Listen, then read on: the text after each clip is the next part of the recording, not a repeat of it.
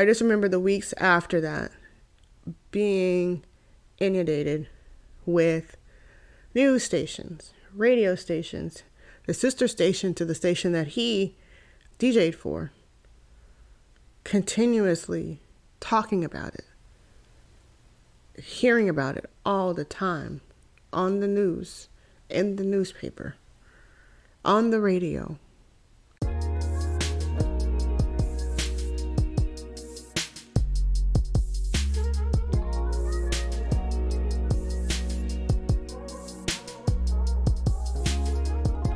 Welcome back to the Unique Conversations with Chris podcast. This is episode two, and for those that may not watch episode one, I would encourage you to go back to that one and watch that one so that this story makes sense. But where I left off with episode one, we were in the midst of my sister being in one of those life threatening seizures. And so the last thing that I said is that I was pleading with God that he spared the life of my my only other sister that I had at the time. Right after I made that plea, um, the medics came, picked up my sister, took her to the hospital, and I'm happy to report that she's still here. Uh, over the course of her life, she ended up having a couple more seizures. However, she ended up growing out of them, and so she no longer has the seizures.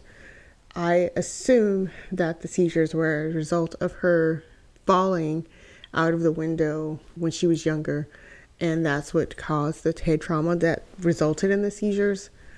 But like I said, I'm happy to report that she no longer has those, and so that she's pretty typical healthy for a woman now. And so, over the course of my life, I wanted to. The first episode, I kind of went through the the timeline of a couple of traumatic experiences that I experienced as a child. And so I will pick up and just give you a couple more experiences that I've had that will allow you to see my why behind my journey in, in life. So, this is a point where I want to pick up and briefly speak on my biological father and my. Hey, are you interested in keeping the conversation going? Do you have any questions for me? If so, starting on May 13th on Saturday at 10, I will have a live session where you can ask all the questions that you have for me, as well as keep the conversation going. If you're here on YouTube, check the description box, and if you're listening in, check the show notes, and it'll have the link to join the live. Look forward to talking to you soon. My biological father was about the age of six or seven, and so over the course of the next few years, I would visit him at his mom's house, so that my grandmother's house.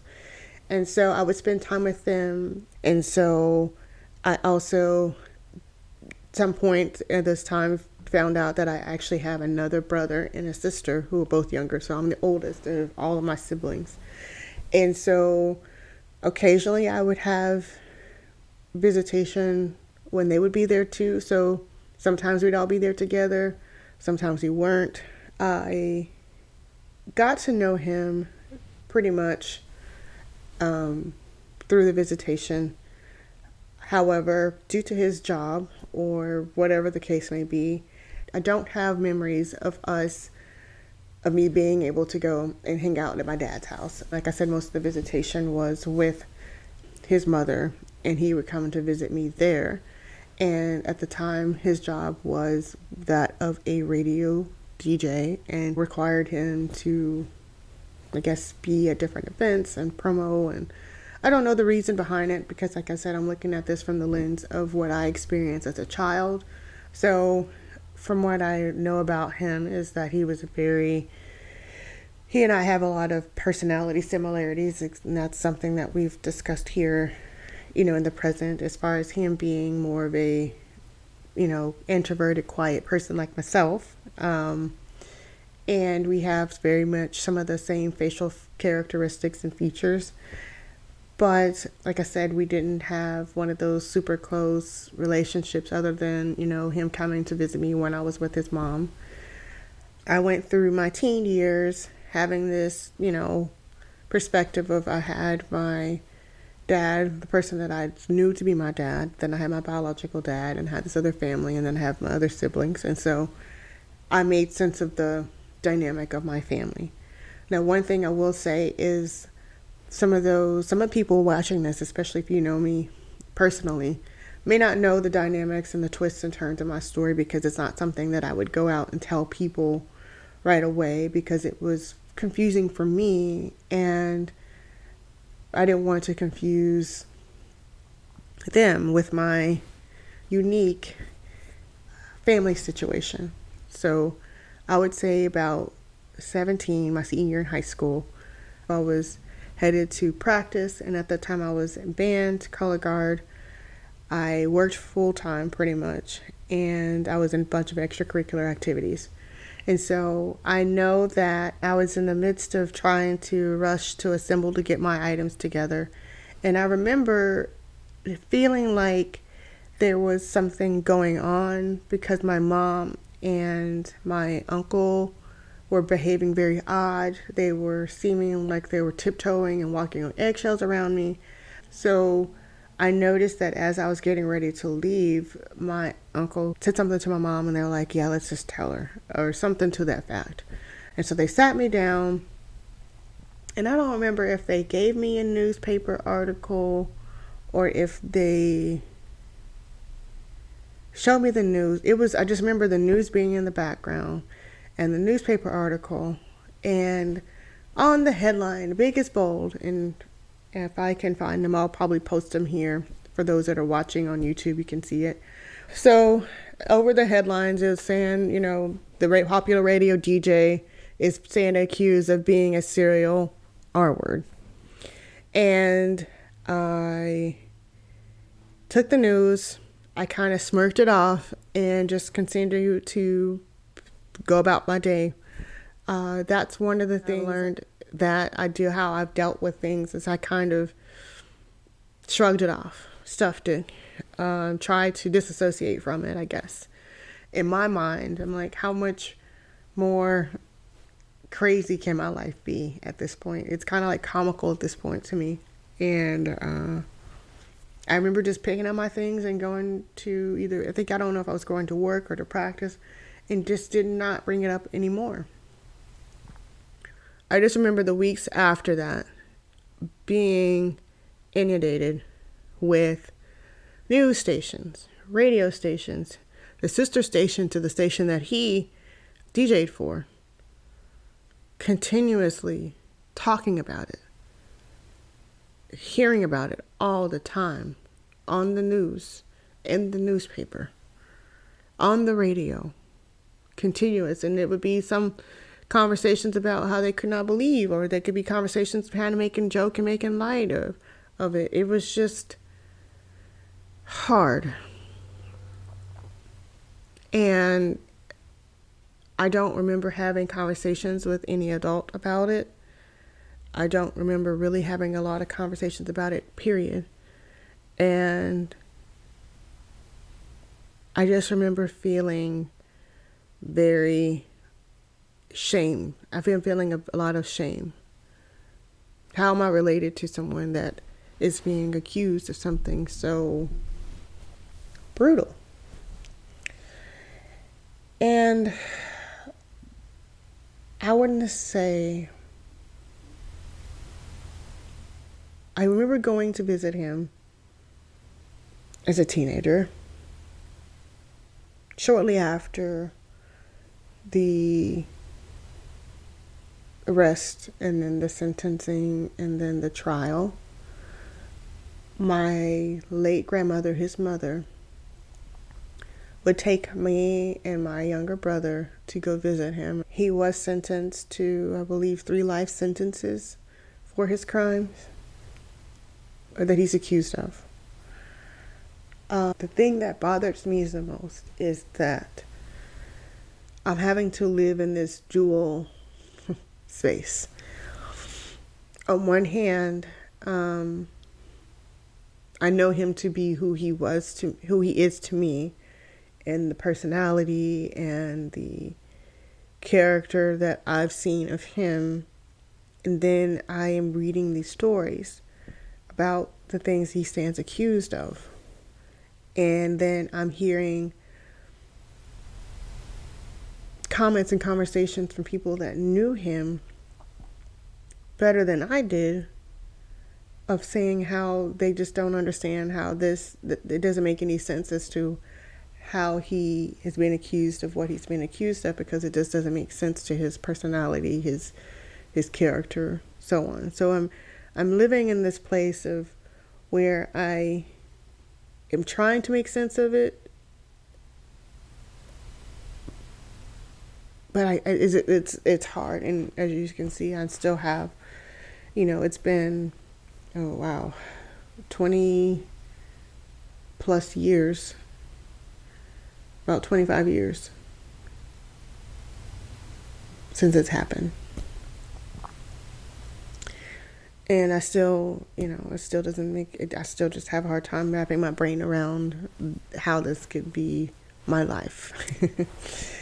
So I would say about three years after the arrest, and I remember having the urge to want to get more about the story. And I remember I pulled up an article online and it was written by the Dallas Observer. And it was like a, you know, multiple page spread in which they profiled him and they profiled the uh, main accuser that came out. And I read her story and got a pit in my stomach because, you know, as she's describing this horrific crime, my the empathy is like, geez, how could she have experienced this? But then at the same time, I remember this is my biological father. And then it gets to his part and I'm reading his story, and I find out for the first time, because nobody's told me this, that he was in fact adopted as a baby. So that's another shocking thing that I didn't know, which I don't know if I would ever been told, you know, given, you know, if the things that transpired wouldn't have transpired. So I can't necessarily say they withheld it from me, but I found out that he was adopted and other things about him, which, you know, set me on another trail of, you know, I would love to know more about the biological family just to see who they are, where they're from, their background, their history. So, over the next decade or so, I would intermittently write to him talked to him on the phone occasionally. It wasn't up until I had children at 30 that I had the desire to have a continuous, for the most part, um, communication with him, especially in the height of, of COVID. That's when the phone calls started. I would go through gaps of time where I just did not have conversation with him or did not respond to his letters. Um, and it's not that I just did not want to, it's just the place in my life. I just did not know how to make sense of it.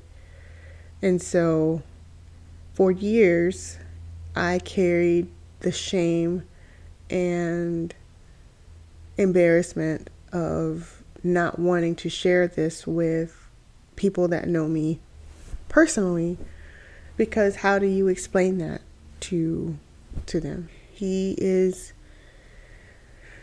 maintaining his innocence of everything and is actively looking for resources in which to continue to fight his case. I won't go into specifics of his defense and and more details about the cases. I share this story because I know that somewhere there were other children of offenders that are whether they're in prison for the same reason as he is or other crimes that have feel the same feelings that I've felt. I wanted to share this part of my story because I feel like if I did not, I would be inauthentic and would not be standing in my truth. I feel like the shame that I brought onto myself because of the weight of the truth that I chose to hide would allow me to not be as vulnerable and share as much as I could share about my life. And I felt like I would be like a hypocrite if I were to invite people to come in and share the most raw and intimate details of their lives if I am choosing to exclude this huge part that has, you know, shaped my life so many ways that I would be doing a disservice to myself and to to the purpose of me creating this podcast and this platform. So and I also feel like somewhere somebody is going to resonate with my part of this story and the feelings that I feel regarding, you know, the the truth and reality of, you know, my life. So I think I'm going to end this episode here. And I hope that you've enjoyed the first couple segments this far. As always, I'm open to questions and I look forward to having my next conversation with you here soon.